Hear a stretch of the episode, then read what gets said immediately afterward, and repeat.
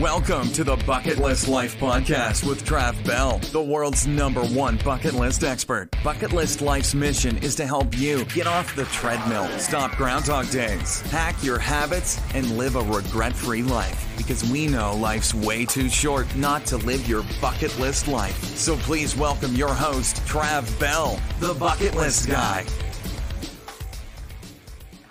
Hey, bucket listers, welcome to another episode of the Bucket List Life podcast. So stoked that you could join us today. I've got Marcus Pearce. How are you, buddy? Trav, great to be with you, great man. Thanks for having me on. It's uh, we're just talking about the podcast game. It's very courageous of you to enter the podcast fray, but uh, very grateful that you have, mate, because you you share a great message. Yeah, no, this is like what we're calling season two. Season one was all the crappy stuff I did on Zoom and through another platform and didn't have these really flash microphones and cameras and stuff, which is what I've got now. So we're calling that season one, pre-season. And I did it, what it was about 30, no, somewhat nearly 50 episodes. And I've relaunched it. Now that was sort of pre-COVID.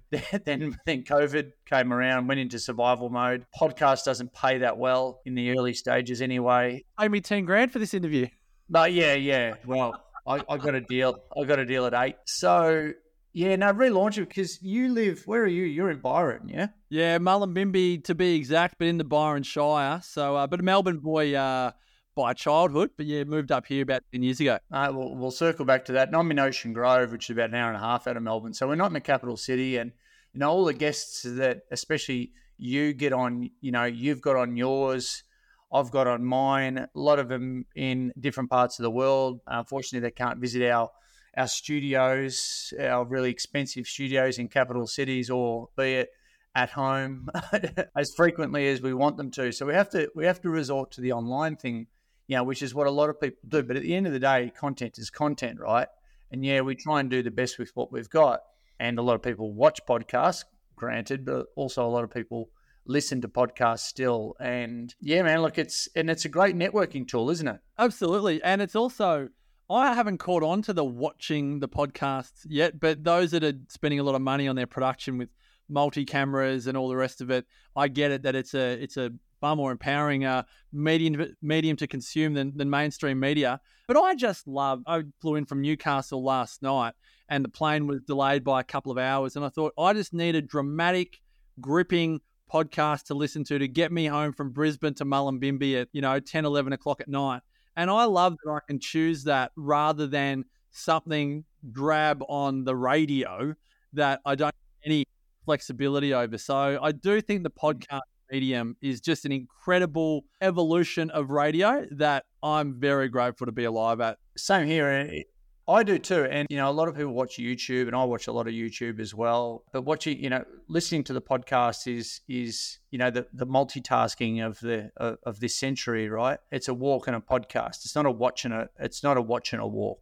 Or you can't, uh, I haven't worked it out yet. Or, or, although I have got a Tesla, I haven't worked it out just yet where I can watch YouTube and drive at the same time. But I don't think the male brain could ever evolve. Elon shut that down. Drive and watch and yeah, yeah, yeah. That's as tempting yeah. as it can be sometimes if your your footy team's playing or there's something gripping, you feel like a menace to society if it's there. And that choice of consumption is something that, you know, our kids will never really understand, will they, in terms of the fact that you know, they just think they can listen to whatever they want, however they want. You know, you and I grew up recording a song on the radio onto a cassette and then if we wanted to listen to it, we'd have to find the cassette. It's probably buried under a bed or a pillow, or we'd hold onto that cassette and take it everywhere with us so that we could listen to our favorite song. I, I remember that uh, putting together mixtapes. Listening to the top 40 and recording your favorite songs. Ripping it. Yeah, yeah, yeah, absolutely. You're sitting by the radio, you're trying to time it, you know, uh, making sure the ads don't come on, you know these kids have got no idea. So, um, no, absolutely phenomenal. And you know, like talking about podcasts, what are your go-to podcasts? You know, what are you like that I listen to? in your highlights reel there. Oh, actually, I've got to get my phone. It's funny, I get my phone. And we've do this. obviously got each other's in there. Let's Of just course, all the What- I time. we oh don't, my we don't get sick of each other at all. We can we could just be around each other all day. I do not listen to my own podcast, as I'm sure Me you don't listen to your own. I find myself often listening to ones that I've been interviewed on or are, or am preparing to be interviewed on, so that I can get a sense of the that podcast culture, particularly if I don't know the interviewer. So I don't know them. So I was on a, a popular podcast with the females called Darling Shine uh, maybe a month ago. And so so Chloe Fisher and Elodie Pullen, and it was real it was just awesome, like binge listening to their podcast for a week or two beforehand. And then you just realize how how awesome podcasts are because there's so much diversity. And I think, and for everyone that listens to the uh, the bucket list podcast and to 100 not out, we're not saying don't listen to our podcast, but you do get used to what you listen to. And I love, as I'm sure you do, you love your lifetime listeners. But if there's one thing I've noticed over the 10 plus years of podcasts is that loyalty is out the window. And we now listen to podcasts based on is that guest interesting?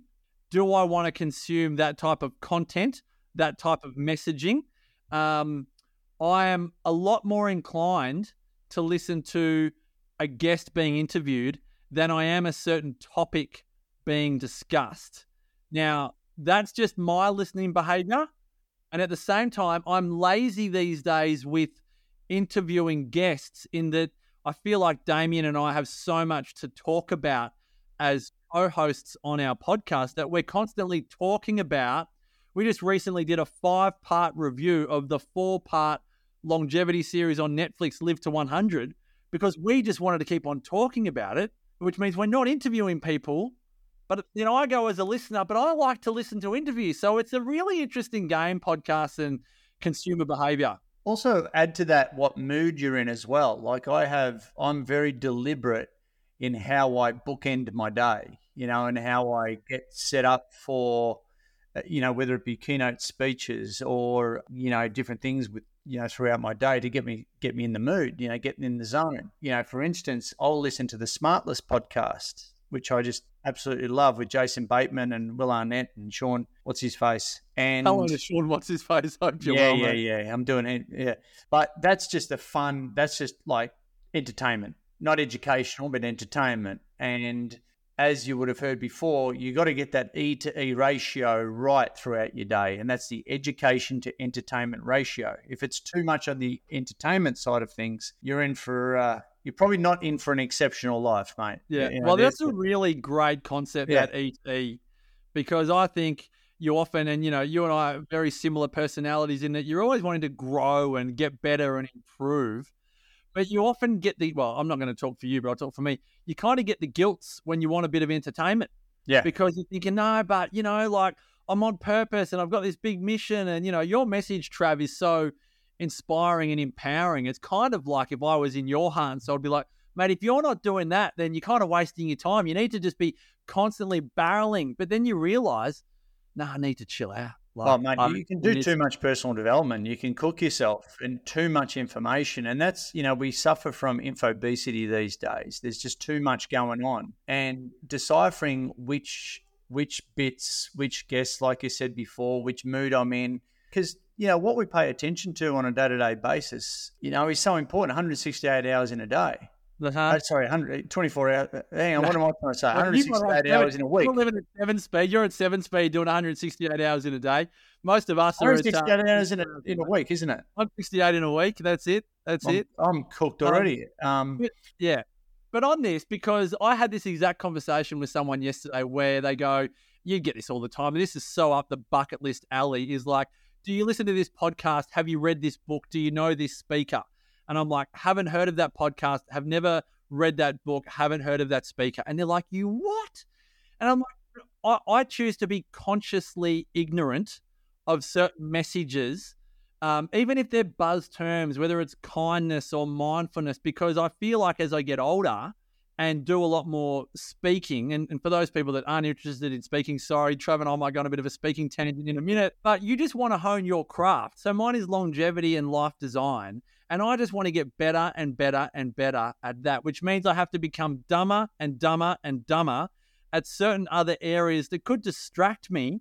But if I can't see a really obvious link to learning about it to help me share my message about living an exceptional life with others, then I'll just choose to not read that book. Demartini's big on this. I'm sure you probably talk about this in your bucket list context. Like you've only got so many years left, which means if you can read 10 books a year and you've got 50 years left, write your list of 500 books, or maybe write your list of 400 and leave 100 on the go for spontaneity. But you've only got a finite number left. Like, don't read a shit book because time's running out. Yeah, yeah. Well, we, we, we, we're in that attention trading business, attention arbitrage business, as Gary Vee puts it. And there's only so much attention that we can give to things on a day to day basis. That's, that's the thing. We're spread too thin. And I think you've just hit the nail on the head in terms of my whole life, mate, because I don't know a lot about a lot of stuff, but know a lot about bucket lists. So I've had, I've got an inch wide, maybe even a centimetre wide and a mile deep you know, and I'm still going deeper and deeper on this topic as you are with um, the longevity and, and lifestyle design, which we'll get into it. By the way, on that, how do you? This is going to be an interesting one, given what you do now compared to what you did in a former life. But let's say uh, you, have travelled recently, you've travelled international recently, which you have, and what do you put on your incoming passenger card, as in your your occupation? Do you know now?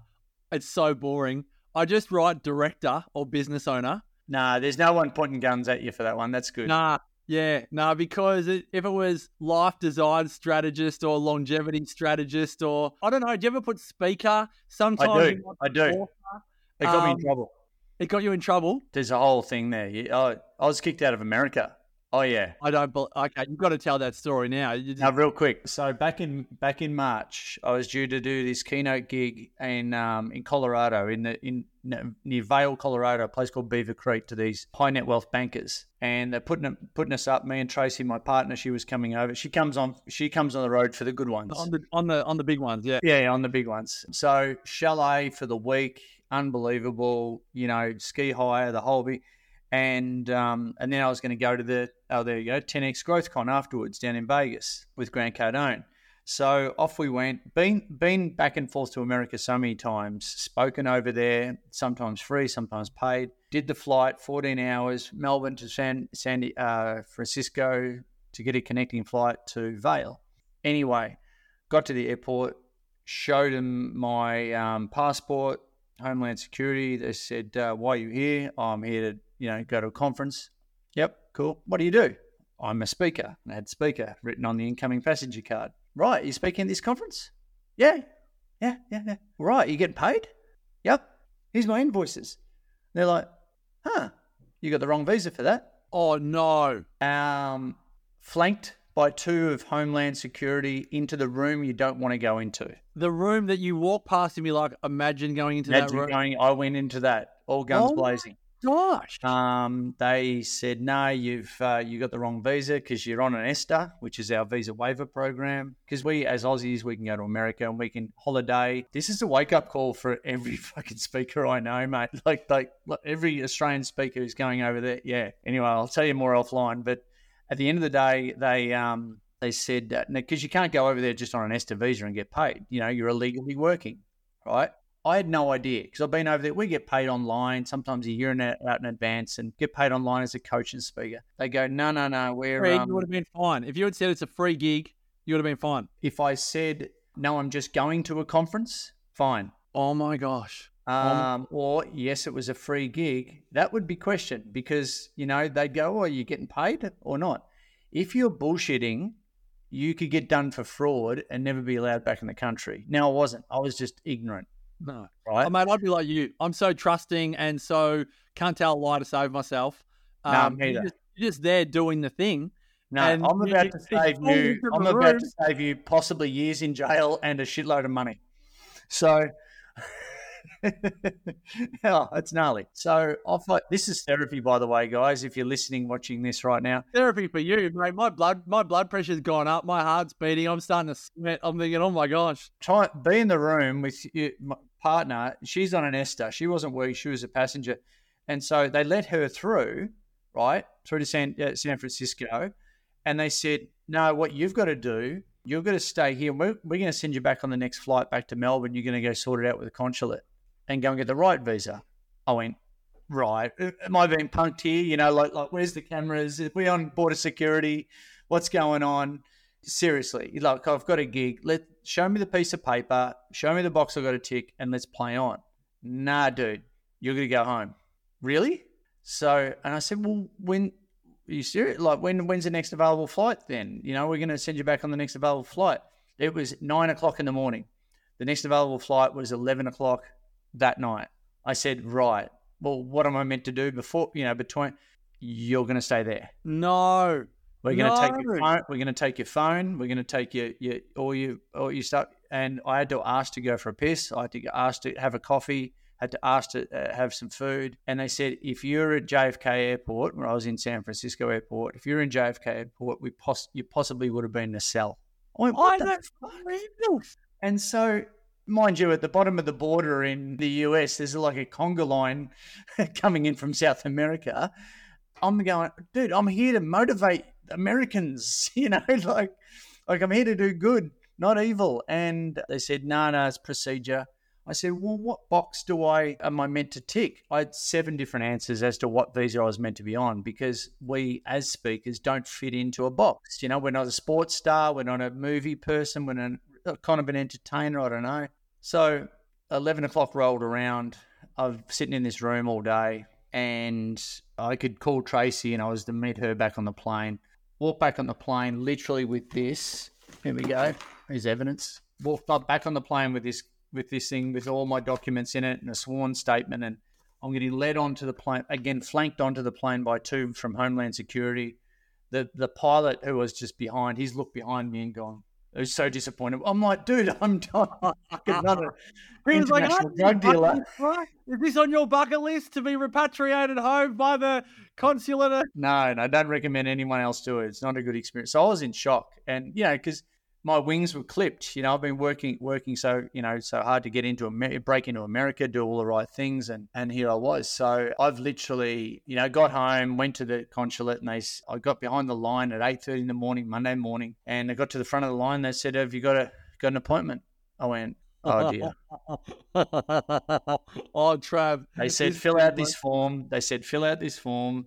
And that was like hieroglyphics. And a month and a half later, I had a meeting with them, had to do the event online, missed out on the GrowthCon, you know, thing that I was going to, the other conference that I was going to go to. They were all cool. I hate letting people down like you. And yeah, did it online and then went to the meeting, fucked up the paperwork, didn't write because it's super confusing got an immigration lawyer who's also a speaker agent over in the US who knows his stuff really well. An Aussie who's based in the US. He walked me through it all and we did the right thing. And I literally got it two weeks ago. So now I've got a So now you can go and do your gig. a US, US work visa for the next three years. And it's what, what they call an O1 visa. So you got to go and get a host. You got, I had to go and get all these, you know, recommendations from CEOs, from clients, you know, signed agreements. People want me over there and dude, Mate, there you go. jeez. We'll talk. I'll, I'll give you the lawyer's number after uh, after I get on. We get off this call. In case you want to crack it into America. So that Oh. was not part of my exceptional life. So Well, it is. You just hadn't written the script. It was uh that was a, a trip to grandma's house that you weren't expecting, and it's um oh mate, those experiences. so I, you know, eh, when the incoming passenger card, let's just put director on there, business owner, entrepreneur. I reckon adult film star would probably get you in less fucking trouble than, than speaker. Uh, uh, uh, oh, I swear to God, I swear to God, that's just when you were asking me what that, I was like, is this a lead into like It wasn't know, a lead into you my. people, you know, that you do for a living. And it's like, oh, you know, it changes every day, speaker, author, you know, one on one mentor, whatever. I wasn't expecting that we are going to go down this rabbit hole of you being kicked out of America on your way.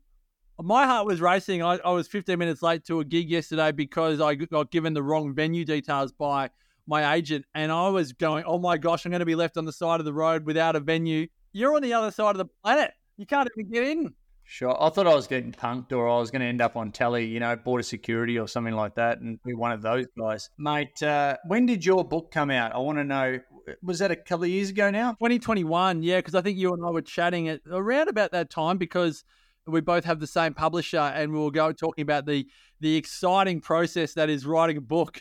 and Did it take you 10 years to write it like me? uh, yeah, mine was five years. It was version 14 was the published edition. I I had this epiphany doing in a um, a session with clients. I had four of my like mastery clients in a room, and I was like, if you were to die in 180 days, you know, everyone's got these goals, and we've got our bucket lists and all the rest of it. Then you then you know you're going to die in 180 days. What are the three things that you make happen, knowing that you're going to die in six months? And all of a sudden, instead of going from like earn a million dollars, it's like get my life insurance sorted. The documents are on the desk. We never sign them. It's always this much. We never do it. All of the outcomes changed. And whilst they were doing it, I was doing it for myself, going, if I died in six months, I would want, you know, my online programs and my podcasts and my speaking and all my slide decks are also scattered. The IP is everywhere. I would want my kids to know what dad thought on how to live. So my six month goal was right, just write a manuscript for a book, just a breakfast, and I got up at 5 a.m. every morning, spent an hour writing it. Then I'd go work out. And six months later, I had this manuscript. And I'm sure you and every other author's like this is once you do that and you, you know it's a dog bre- dog's breakfast, but you know you've got mojo and momentum, it becomes a bit compelling and you want to make it better. And then you want to make it better. And then I think you and I got chatting when you hit that kind of sticky point of like, oh, shivers, I'm going to actually get this published now, which means you can't edit it anymore. You can't. You got to carve off that chapter, you that chapter of your life, right? And go, you know what, eighty percent done, hundred percent out there. That's what we're going to Yeah. focus on. Yeah. And I know uh, Stephen King calls it murder your darlings. You've got to look at pages of your book and go, that can't make the cut.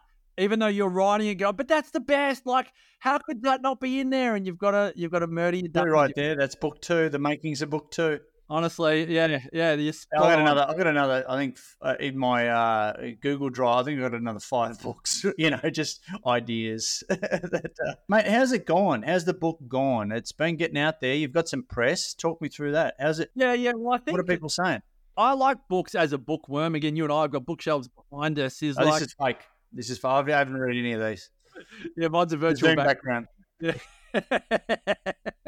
um, the thing about a book is that you do get the blood, sweat, and tears of people in your hands. And so I love people talk about books as a glorified business card. I feel like books are so much more valuable than business cards. Business cards, I don't know about you, Trav, but like if I get business cards, they end up in the bin. Sorry to anyone that's given me a business card.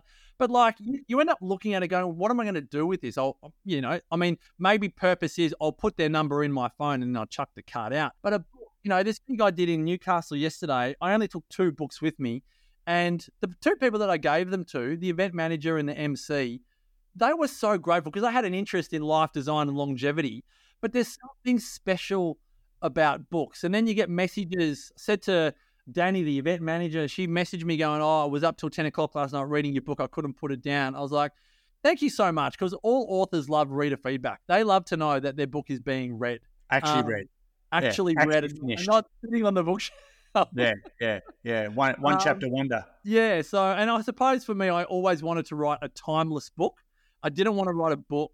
You know, you and I have similar books in it. You could read it at any time, 1980 or 2080, and it'll still have an impact on your life. And so for me, I'm just, I'm uh, grateful is not the word. I'm fulfilled that I put the effort into writing a timeless book and not a trendy book or a fatty book, a book that is still two years old and yeah, can still get mainstream media and and use that as a great leverage point from a credibility perspective. I put a lot of research and detail into it as a way for people to go, yep, he's serious. We can have him on, you know, today's show or a podcast, or whatever, and know that they're not talking to a peanut. Because as an ex TV producer or radio producer, there's no greater frustration than getting a peanut onto your show and it's on you, the producer, going, why did I get them on? They weren't even good talent. And I think someone that writes a book generally has a lot to talk about. So, mate, tell me what led your backstory. What led you up to being? Would you say a longevity expert? Is that the oh, niche? Well, if, you, if you know more than ninety percent of the population, I think you're probably you can call yourself an expert. I'm always a learner though, so I I, I feel a bit self conscious in saying that, but I'd be quite confident to say I know more about longevity than ninety five percent of the population. But that's only because I've interviewed centenarians and graceful ages for the last 10 years and you see patterns. You know, when you had all of your gyms, you'd see patterns in the way people behave, in the way they train, and so on. You know what's going to happen. You know, as a speaker, you begin to see patterns of you know, the way you say things and when you say them, and pausing for effect, and so on and so forth. And so, the same with interviewing and researching longevity. You can see patterns in people, and you know, I don't pretend to have all the answers because we're always learning. But I think there's one thing I've noticed over the last 10 years is that when we started what the 100 Not Out podcast, there were no other aging well longevity podcasts. We were a bit edgy, a bit out there. Whereas now, the best thing is, is that longevity is mainstream, but it's actually become multi-stream. I'm very much lifestyle longevity in that you're going to die, but you're probably going to outlive your life expectancy by 15 years. Someone in their 80s right now is only expected to get to 65, 66 and they've already outlived their life expectancy by a couple of decades. People that are born today are a flip of the coin to hit 100. Someone in their 40s is a 1 in 5. Someone in their 70s is a 1 in 10. They're not TATS numbers anymore, but there's another stream of longevity, which is that very medical longevity, which I don't have a problem with, but it's just not my stick. And there's also the the the more Brian Johnson who has this blueprint methodology. And he asked you about him and what your thoughts were about Brian Johnson. It's a different philosophy. His whole philosophy is don't die. His philosophy is as human beings, he's looking a million years into the future. And he's saying that we right now are pretty much living out of a primitive brain, just like hunter gatherers were living out of a hunter gatherer brain. And we are just so infantile in our thoughts around living now, he's way up there. Like that's just not that's not my life purpose. That's not my game. Just for our, our listeners and watchers, if you don't know Brian Johnson, he sold a tech company, didn't didn't he, for, for millions, got a fair bit in the bank and just got right into longevity. So spends how much per week or year or something on two million US a year on essentially bringing all of his bodily organs, including his penis. He measures his nighttime erections as a biomarker for his longevity and so on. He wants every organ in his body to be an 18 year old, like biological age of an 18 year old. So again, like I'm not dissing it. It's not. It's just not the way I go. Let's say Brian Johnson's on a, like a ten out of ten for the longevity extreme because you can go biohack the shit out of yourself, right? Yes. Yeah.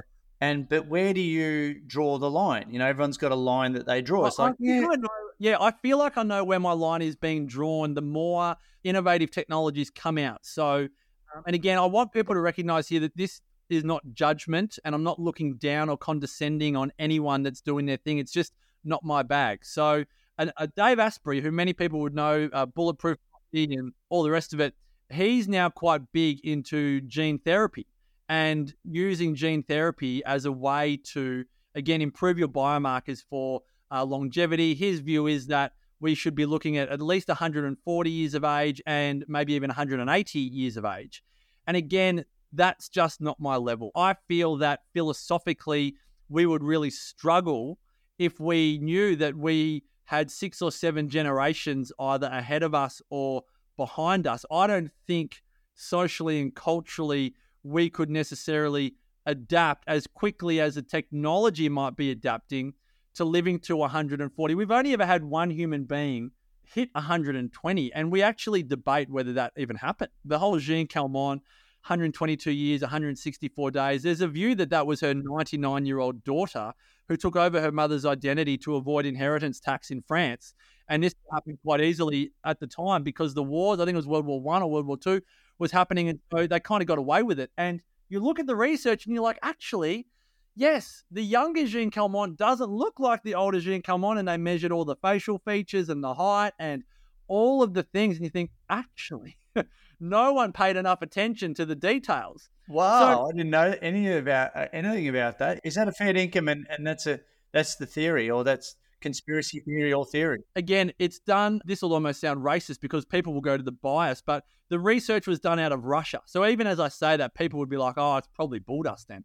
When you look at it and you look at, there's a Medium article by the researcher on it, and he shows all the photos. Like, I think the photos are the things that really get me. So if that's the case, we haven't even hit 120 like we say we have, but there's only one human being in the history of humanity that's hit 120. So I, again, I'm a raging optimist, but I'm more about we just have to put this is why I love your message, Trav. It's all about putting quality into the quantity of your life. Who cares about quantity if you don't have quality? The average Australian has 12.1 years of morbidity, which is a fancy word for shitness, to end their life. Increased med, years in a nursing home, social life becomes the waiting room of the doctor's office. That is the life of many Australians at 70.9 years of age, just a month shy of your 71st birthday. Technically, it's all going downhill for people, and nobody wants that. No one wants that. So, welcome back to the Optimism podcast here, ladies and gentlemen. We're talking about the big issues with uh, Marcus Pearce. He's just, yeah, on uh, get us to death's doorstep like straight away. But what is the use of 140 if all the technology in the world can keep you alive? And there's this great Greek myth around Tithonus, I think it was, and I think Athena was his wife, and and Zeus granted Tithonus um, immortality, but essentially forgot to grant him good health. And so he withered on the vine.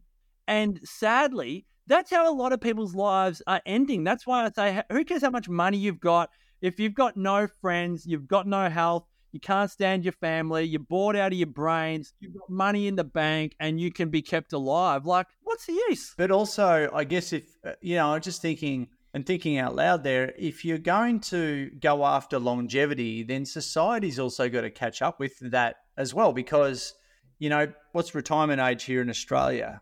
I was at 67 now? 67, something like that. All right. Well, for a lot of people, you know, they down tools and they stop working, you know, obviously, and they go into retirement. And the images of retirement certainly don't sell me. No way. Year of life behind the behind being born. Dude, and like how many people how many people exit their businesses or retire and work their guts out to get the big paycheck and get the superannuation, the 401k over in America and then have five good years and then then croak it. It's like that is the most the saddest thing I can think of, right? You've worked your guts out, probably been dissatisfied, disengaged for a lot of that. Otherwise, you'd probably still be doing it just to get to that payday and then hopefully everything's rosy after that. But for a lot of people, it isn't. And so, you know, that maybe has to be relooked at for us to catch up with, you know, living longer because we've got to keep stimulated. We've got to keep growing. We've got to keep the mind stimulated let alone the body, right? And this is 100%. And this is why, again, the messages that you and I share is like, we've got to do this now. Like, dementia, half of dementia would disappear if we moved 30 minutes a day, which is disgusting and amazing all at the same time. That means that how many people are not moving 30 minutes a day? And how easy is it to prevent? Technically, it's 42% of dementia would disappear if we were sufficiently physically active. So it's like, okay. And it takes 10 to 50 years to hit diagnosis. So someone in their 40s that says, I'm too busy to exercise, it's like, well, then you won't be too busy to have eight years diagnosis to death in your 70s. Like, and that, that sounds brutal and it sounds a bit flippant. But again, this is the third leading cause of death in Australia. A lot of people think it's a normal part of aging. It's anything but a normal part of aging. It's common, but it's not normal. And people have got a perception around aging that is so fatalistic. And it's not the case. It's not how some graceful ages choose to do it. Yeah, mate. Look, and talk about gracefully aging. You may or may not have seen this, but on my bucket list, you know, as Mr. Bucket List guy, is to become a centenarian. Right, I put it on there. I put it on there years ago. I don't know if you saw on the gram. Did you see the tattoo? Uh, I don't know if I have. Okay, so the algorithm may not have given it to me. No, no. Well, well, look, this is live, people. I don't know if you can see that, but I got yeah. a tattoo. Oh, 1973 to 2073. 19, 1973 to 2073 with a big plus or a little plus. So psychosomatic, I'm looking at that in the mirror and it's getting worse, you know, that view in the mirror every day. I'm north getting better.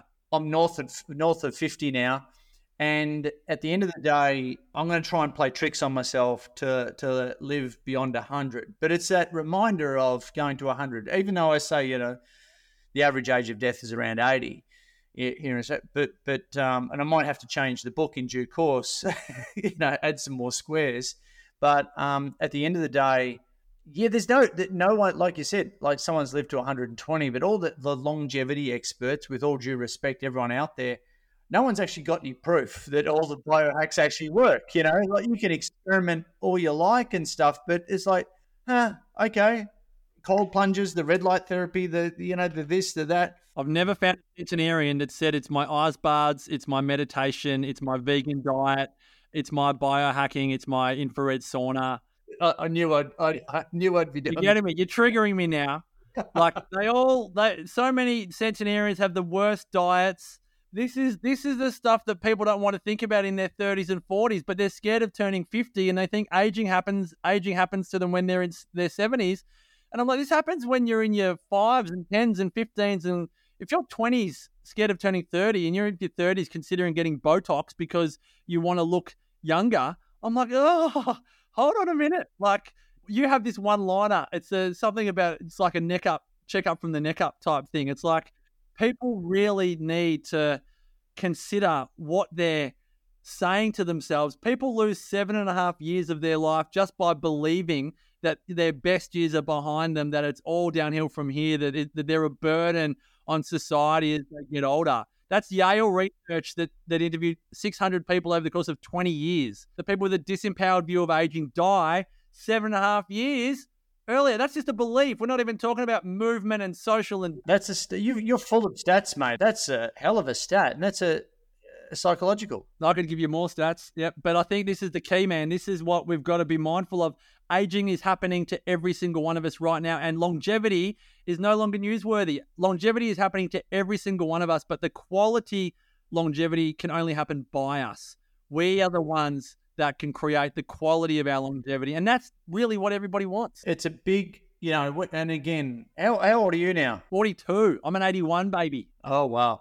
God, I was I was popping and locking back in '81, um, original, and and so don't do that on camera ever again, Trav. So, you know, longevity is a hot topic, and you've already touched on a few. What are the biggest misconceptions about it? Well, for younger audiences, it's that they're biohacking their way to longevity, and I still can't find a culture that that's the case. I think another big misconception is that you are what you eat. I definitely believe, having interviewed centenarians for years, it's that you are what you think and you are how you move. Physical vitality trumps a great diet all day long. Putting great fuel in the car, but not moving the car. We all know that that would be stupid to put the best fuel in the car every day and not move the car.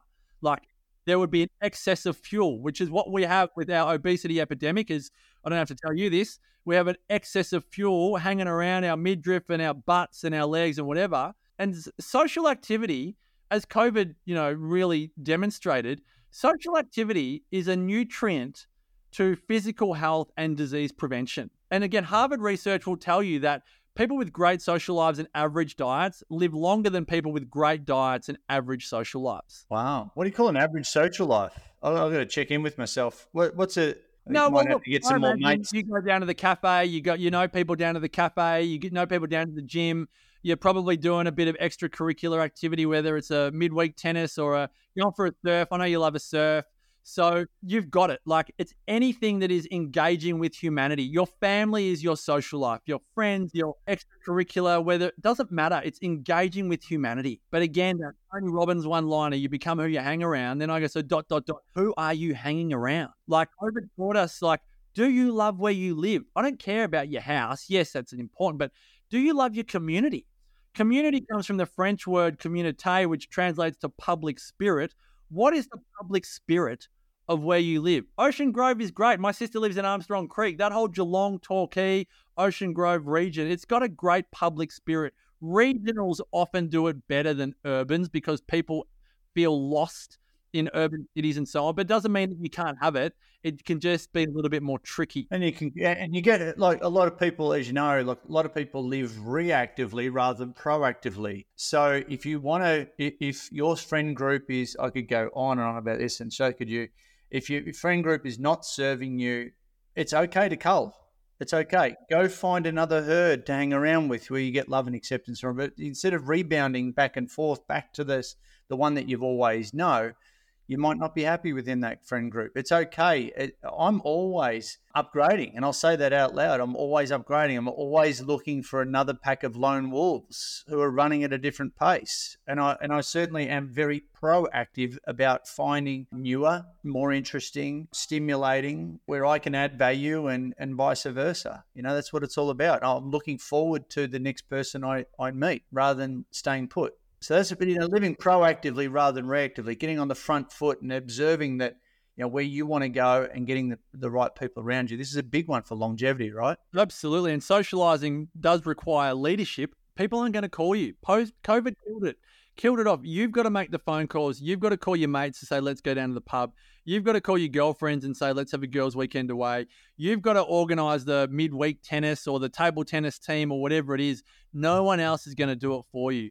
And we're brutal about this in business where we hire and fire based on performance. But why don't we do it for our lives? If our friends are not performing and we've held them to account and we've actually recognized that it's not serving us, we're not the best version of ourselves around certain people, you are allowed to stop spending time with them and you are allowed to upgrade your peer group and go and find, like you said, your lone wolves running at a different pace. And that will. We do it in business every day high performance sport. Yeah, always seeking different masterminds and whatnot, mate. Um, being a, uh, a lifestyle design expert, longevity expert, talk me through.